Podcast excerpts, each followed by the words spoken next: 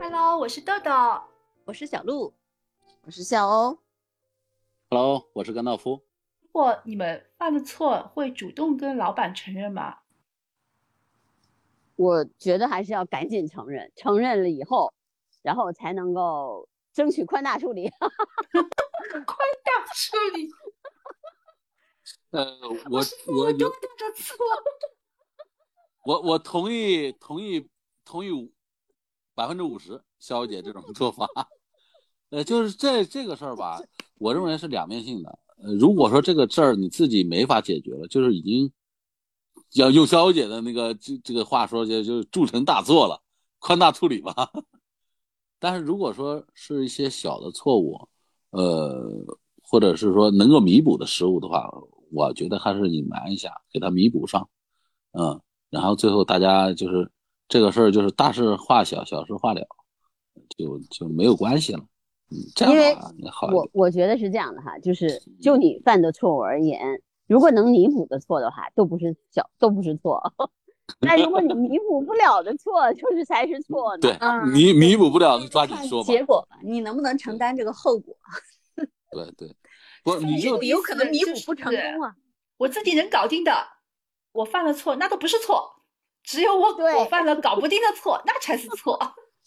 对，但问题是，有的时候你无法判定，你现在正在弥补的时候，他他后下一步的发展是弥补成功还是弥补不成功，怎么办？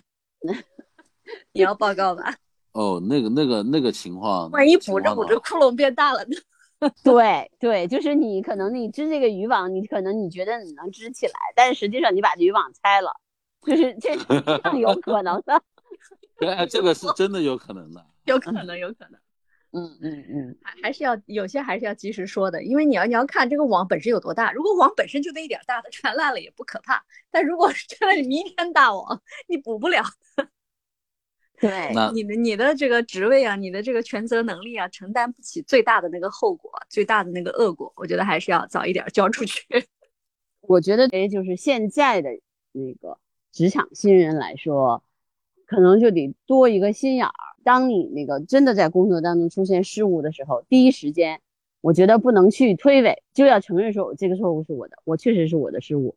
然后你要看你领导的态度，就是说他是什么态度。如果说他也愿意说，哎呀，你看，其实可能是我没有，呃，比如说我没有注意，也没有我没有呃看清楚，也让你出了错，我没有去检查，那可能我也要承担一部分的责任。如果是这种情况的下。我觉得你可以跟着这个领导，真的好好的、好好的干，对吧？但如果说你碰见那种，真的是那种，嗯嗯，没什么这种，没有担当、道性没有担当的领导，我觉得你就得想好了。那么在这种情况下，尽量把自己的责任分清楚，就是哪个部分是你该当的、该担的责任，哪个部分不是你的错。不要就是说一点都都没有脑子考虑，就是说，哎，这错确实是我犯的，然后到时候可能真的是你要你要去担超出你这个错误的这个责任。我觉得是不担那个超出自己责职责范围内的错，是一个人成长的一个标志，就是要认清楚我犯错，我的我犯错误的影响力有多大。一开始的时候，人是犯了错也看不出来，不知道。就是说，哎，我犯了这个错，但是它影响力大多大不知道，嗯，没法估计。但是我觉得随着那个年龄的增长，人在这个职场当中的学到什么？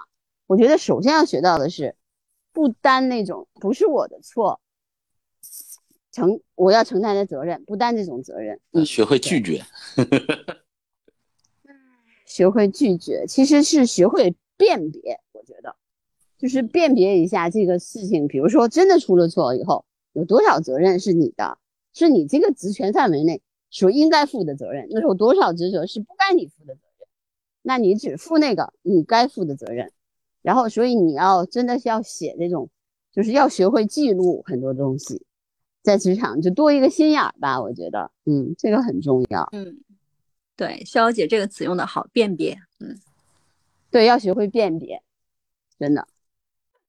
啊，反正我就一个原则，我自己想找一个什么样的上级领导，我就力争让自己成为那样的中层干部吧，至少让我下面的伙伴看到我是这样的人。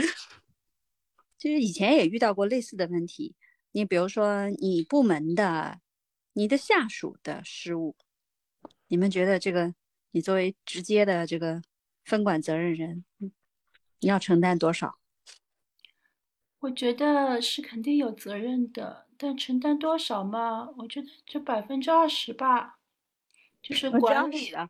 对啊，我是全全面承担，因为那那那，因为我我是更怎么说呢？更高一层的、更高一级别的负责人嘛，因为要向上汇报的是你啊，嗯，对吧？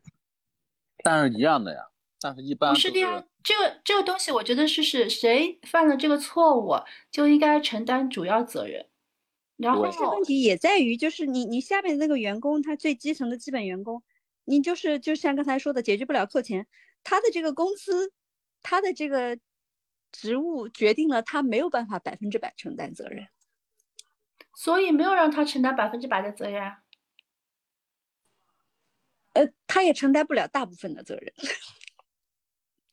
我觉得不是的，他应该承担大部分的责任，因为如果你把他放到这个岗位上，他就应该是有能力来完成这个工作的，对吧？在有能力能够百分之百完成这个工作的前提下，他我他犯了错误，那他就应该承担主要责任。那那如果他没有能力呢？上没有能力，他为什么在放在这个位置上？他为什么在这个位置上？那谁放的呢？有可能是是你的部门主管放的呀，那谁放谁？那谁放嘛谁负责啊？对呀，那按你的逻辑来讲，那那更高一级领导去去负这个责任。那那这样说就无穷无尽了。那既然你不能很好的找到合适的人放在这个位置上面，那你就是有责任。那你的能力也是有问题。那任命你的那个人是不是也要负责任呢？因为他没有发现你没有你没有能力来任命下面的人在合适的岗位上面的，虽然是无穷无尽，但其实是这样子。我觉得这真的就是一种职场连坐，你没有觉得吗？就是虽然是因为下属的问题，但是你会，你作为直接负责人，必定是会牵扯其中的。哎，我以前的做法，我觉得这个我我是愿意主动承担主要责任的。我觉得愿意承担和。你应该承担，不能划等号。哎，这句话说的非常有道理。愿意承担，证明你人好。我我是愿意替下面员工多承担一点的，因为我觉得他们本来已经够辛苦、够可怜的了，他们 收入也低一点。要是这样子的，就是你们是一个 team，对不对？我们如果是一个 team 的话，每个人其实都应该来分担相应的责任。那作为领导，你是一个管理者，下面任何一个人如果出了错，其实你都是有呃监监管不力的这样一个责任。但你说主要责任，那肯定是跟这件事情相关的人，他肯定是要负担主要的责任。但肯定领导是有次要责责任的，这个是肯定逃不掉的。但你说领导来负主要责任，我觉得这个也不合理。哎，做事情的人你不可能分分秒秒二十四小时你看着他的呀。就是为了防止别人怕担责任，所以我才愿意做出愿意担责任的这个表率嘛。我觉得就是如果是比较务实的做法，就是应该出现问题先解决和处理这个问题，然后事后对，就是事后我们再来找。呃，那根据这个结果来推这个过程出了什么问题，那责任在哪里？但也不是说我们一定要惩罚这个责任人，或者是谁来处理，是为了避免以后。其实很多时候复盘是为了更好的以后更好的执行，而要避免那些发生的错误。呃，我觉得是因为企业性质的原因，因为我自己感觉就是，嗯，在民营企业的时候，就像豆豆说这种，大家。先解决问题，然后复盘的时候，其实是为了避免以后出现这样的问题。但是在国企，真的就是一定要把这个罪名安到一个人头上，这事儿才算了了。那如果是遇到这样的事儿的话，我觉得啊，如果你在工作的时候遇到这样的任务，或者说单独的一个项目的时候，我觉得你就别别牵头了，你或者说你就别那个了，直接赶紧。不是自己想牵头的，我我以前遭遇过，就是公司给了我们一个很大的项目。这个根本不是我们部门这个职责范围内的。第一，不该我们做；第二，我们没有人手做这个事儿。对，但是上这个事你就得反映。二话不说，因为我不说，当时我们那个分管领导是越级管理我们部门，他根本不了解我们这下面的人有多苦，根本不知道我们人手缺到什么程度。我们这频繁加班，零零七都有过。对我。然后你这种情况还把这个任务强加给我们了，那人手不足、经验不足，根本不该我们分内的事儿。然后就是等于额外给我们一个很大的项目，就承办一场活动。然后，嗯，就是应该说用错误百出可能都不过分，根本是我们干不了的事儿。大领导把他接下来之后，二话不说就扔给我们，推给我们就不管了。那你这个事儿。我们在做的过程中就预计到肯定会有很多问题，从一开始接手下来就大家预感就都不好，非常的灰心丧气，已经竭尽全力了，但仍然没有办法干好。这个东西，我们只能交出去，最后也没有办法，领导终于意识到了，就是，那你这种事儿意识到了，然后把这个这种事儿你就别做了呀，就像我刚刚讲的，你怎么可能不做？你学会拒绝，你做的，你这已经完全已经，你看这个活不可能拒绝的。接接管领导已经给你接下来，已经安排具体任务了，你干他干什么时候开始，根本拒绝不了的。那我集体都不做呀？那不可能，怎么可能集体不做？你罢工啊？对呀，你不你工资不要了，工作不要了，不可能的。我觉得真的。不可能的，拒绝不了，那是不可能的。出了错，出了错之后，最后就你干不了，完全干不了。你已经就是预计到了，你是这个事儿完全就，你跟他沟通，他不理你，那你这个事儿干了，到最后责任还在你身上。那没办法呀，我觉得很多的事情都是这样的，就是在很多的这种，比如说这种上升期的公司尤其如此，就是他会他会接一些超出他自己能力范围内的事情。或者说，比如说他可能只这个项目可能真的需要一百个人来做才能完成，但是他可能只有三十个人，他也接，接了以后怎么办？为什么会出现零零什么零零七呀、九九六啊？就是因为他接不了了，可能就是他接了以后他干不完，干不了怎么办？那就只能压迫，呃，员工加班。对然后呢，然后在压迫员工加班的时候。我觉得接项目的人可能也知道这个项目可能他只能完成百分之七十，哎，但但是他一定是要接这个项目的，不接就死掉嘞。所以这就是一个环环相扣。就一开始的时候接项目的时候，他也没有考虑说到底我能完成能不能完成这个项目。很多人就是抢嘛，不就是抢项目嘛？错误吗？不就出了错误吗？就是。就是，而且错误出着，但是事情也在干着。我们当时做了一个很大型的展会，公司其实是有那个市场部啊等等，本来应该负责这个事情的，但这个展会性质比较复杂，跨了很多部门，最后就交给我们了。我们一开从一开始就是拒绝的，我们本来就是做个配合就就结了，最后却我们这个部门做一个主导，然后就一边干着一边报告着说我们不行呗。在你无法拒绝的情况下，做这个项目超出了你的能力。这个时候你一定要判断出来这个事儿，你能背锅，你要背多少？这个其实挺难的，我觉得对新人来说尤其难。嗯，那你就那你没办法，那你就尽力去干，把每就是说干的业绩啊，还有是怎么干的，然后这些东西都给他记录下来。我已经花了这么多代价了，我已经做了这么多事儿，但我确实是来不了，确实就是来不了。对，这个就最后的话，这样的话。多记录，多汇报，你的责任事情是没有多记录，多记录，多汇报。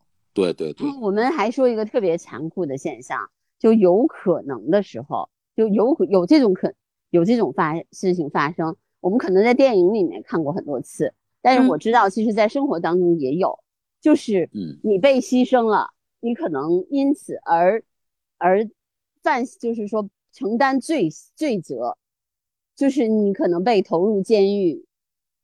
这都是有可能的，就是如果是一个重大责任事故的话，我觉得大部分人就是真的是，比如说遇到这种情况的时候，甚至都无法分辨，说这个事情我能不能做，我能不能该承担责任，无法分辨，那你没，因为在工作当中确实是这种情况，就是真的你在努力的做事情的时候，你可能都不会去那么小心的去分辨这个事儿对我的影响到底有多差，或者说有可能我就我就会。得到什么样的后果？如果当然你有这样的本事的话，那是最好的。但我说的这种情况是什么？就是可能你因为一起才再投入工作，然后如果你是特别不幸的话，最后你就变成了一个牺牲品，然后被投入投入牢狱这种情况，被冤枉，这种情况一点儿也不少。对，所以我的想法是什么呢？就是这个对职场新人来说，其实是一个非常非常难的事儿。就你比如说，嗯，对吧？就是因为如果你是一开始的时候就有一个嗯警惕性的话，我觉得还好。但是大部分的人，谁一开始就把职场想的那么恶呀，想的那么差呀？嗯，这个事情我爸爸遭遇过的。我爸爸以前他们学校就是，呃，造房子做基建的时候，当时有很多不完善，就是财务制度啊，还有说建材管理啊等等不太完善的地方。但是当时学校因为急着想早点把房子造出来，然后就就很随意的处置了一下，校长啊什么大家都同意的。我爸当时就是具体的负责人。后来呢，然后嗯。后来又不知道因为什么原因又追溯这一段时间的财务管理，然后就说这样那样有问题。我爸就是作为那个责任人去背锅了。当然，他这个影响了他的职业生涯，没有没有说有其他的问题啊。反正他是痛苦的一件事情，也是对他影响非常大的一件事，是会有的。因为你当时无法判断，即使你判断你知道这个不对，但是你在那个位置上，你身不由己，你被推着往前走了。你没有一个人没有能力说不，对这个事儿，那这个事儿到这种情况就只能多记录了，还是刚刚你多记录吧，那你没有办法。哎，豆豆，你遇到过这种事儿吗？我只能我只能不停的让他知道是你让我干这个活的，我其实是干不了的，对吧？然后干的不好，我只能反复的跟他说，干的不好你也不要怪我，对不对？我肯定尽力去干，但是。以我现在的能力或者是现在的资源，肯定是很难把这个事情干好的。但你一定要我去干，我我肯定是百分百努力去干。但是结果你不要想的太好，对不对？然后碰到这种事情，其实就是你不停的跟他汇报呀，不停的跟他说我今天干了什么，你看我有什么问题吗？你看我做这个事情没有问题吧？但是结果并没有我们想象的这么好。那老板，你有什么方法可以指点一下我吗？啊，有什么高招可以支给我吗？如果他没有嘛，说明老板也就只能做到这里了呀。对，那那那你能力也就是这样了，那你凭什么要求我能力比你高呢？对的，那我只能这样了呀，对不对？那对，我没有其他办法，你叫我做官大一级压死人，那我只能做。那我知道我自己做不好，你硬要我做，其实就是你硬要我去背这个锅，因为可能你自己都没有办法去完成这个任务。有些领导圆滑的，当你给他报告的时候说：“哎呀，就交给你了，你去看办就行了。”那就写邮件，跟你说，那就写邮件发消息跟他汇报，把他呃，甚至拍摄视频，没事这些东西记录下来。然后我是跟领导汇报过的，领导呢没有给我对吧及时的指导。你责任推不掉的呀，现在都不用邮件，你就跟他捆绑呀，嗯，对不啦？他想把活甩给你，你只能贴上去跟他捆绑。嗯，反正我觉得现在的呃，我们现在去支的这招吧，我觉得可能对职场新人来说都是有帮助的。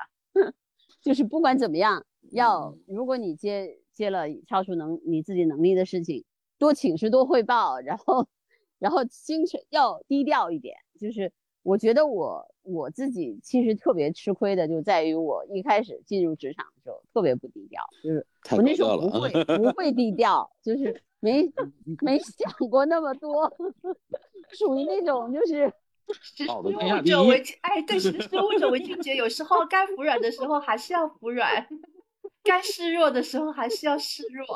我就天下第一了，怎么了？然后我其实呢，我导致我。就是升的比较快，但是呢，其实被牺牲的也是我。对，就是就是后来我才明白，就是别人确实是牺牲了我来达到了他的目标。就但是我那个时候不知道，我那个时候其实即使是，呃，而且人家都算好了，像像我这样的人一定会那么做的，然后他们就真的是，我真的就那么做了。然后小姐姐就被人家当枪使。没有，不是被当不是当枪使的问题，是真的把我牺牲掉了。就是不是当枪枪使都不算什么，就是你比如说你你就知道你是这样的人，完了之后还把你扔了。是完了的话，你还你愿意啊，对吧？我就是愿意被当枪使，没关系啊。但实际上呢，真的人家是拿你当了枪使以后，然后直接把你的枪扔海里去了。你就是别人上升通道的垫脚石。就如果以我为鉴的话，建议大家新人入职场，真的不要略低调表现自己，就是或者说。别把这个事，别把工作当事业，一开始就当事业的人，就真的是傻瓜。就像我这样的人，哎，你们说这个，我想起来，我我想起来，就是前两年有个电视剧，叫是是写那个中学生的，但是他顺带提到了家长。我记得那个角色是张嘉译扮演的，他演什么呢？他大概是，呃，他中年一中年人嘛，他到了一个新单位去。然后本来啊给的工资也很高，还是去外地，然后干的挺好。忽然之间，这个公司的呃责任人消失不见了，然后这个公司欠公司啊，好像还有债务纠纷，人家都来找他。哎，对，就就是故意为了招一个新来的员工来推出来做挡箭牌的。对这个，我我我们别吓唬这个新人，好不好？我们这样的说，人家吓死了。他这个不是新人，他这个其实是是职场老人。嗯嗯嗯嗯，新人反而不会，因为一个年轻的员工，人们不会把他推出来做一个责任人，因为别人也看了不相信，就是故意招他这种看起来呃已经挺老成的、很有工作经验的，能够受到呃不管是外外接单位也好啊，或者是。上下级员工也好，受到他们认可的这样一个职业形象，嗯，对，这个是很可怕的。所以呢，我我们现在啊，我们不掉书袋哈，因为很多的这个，比如说播客里面会说，哎，我我告诉你谁谁谁怎么说的，我们就拿我我觉得我们最好的方法，就拿我们自己本身来做例子，对我们自己的例子，其实就拿我自己来说，我觉得我如果现在是我重回，比如说。Back to the future 的话，那我可能肯定有一点我是要注意的，就是我一开始的时候不要高调入职，就是任何到任何一个地方的时候都要学会谦卑，然后学会先审时度势。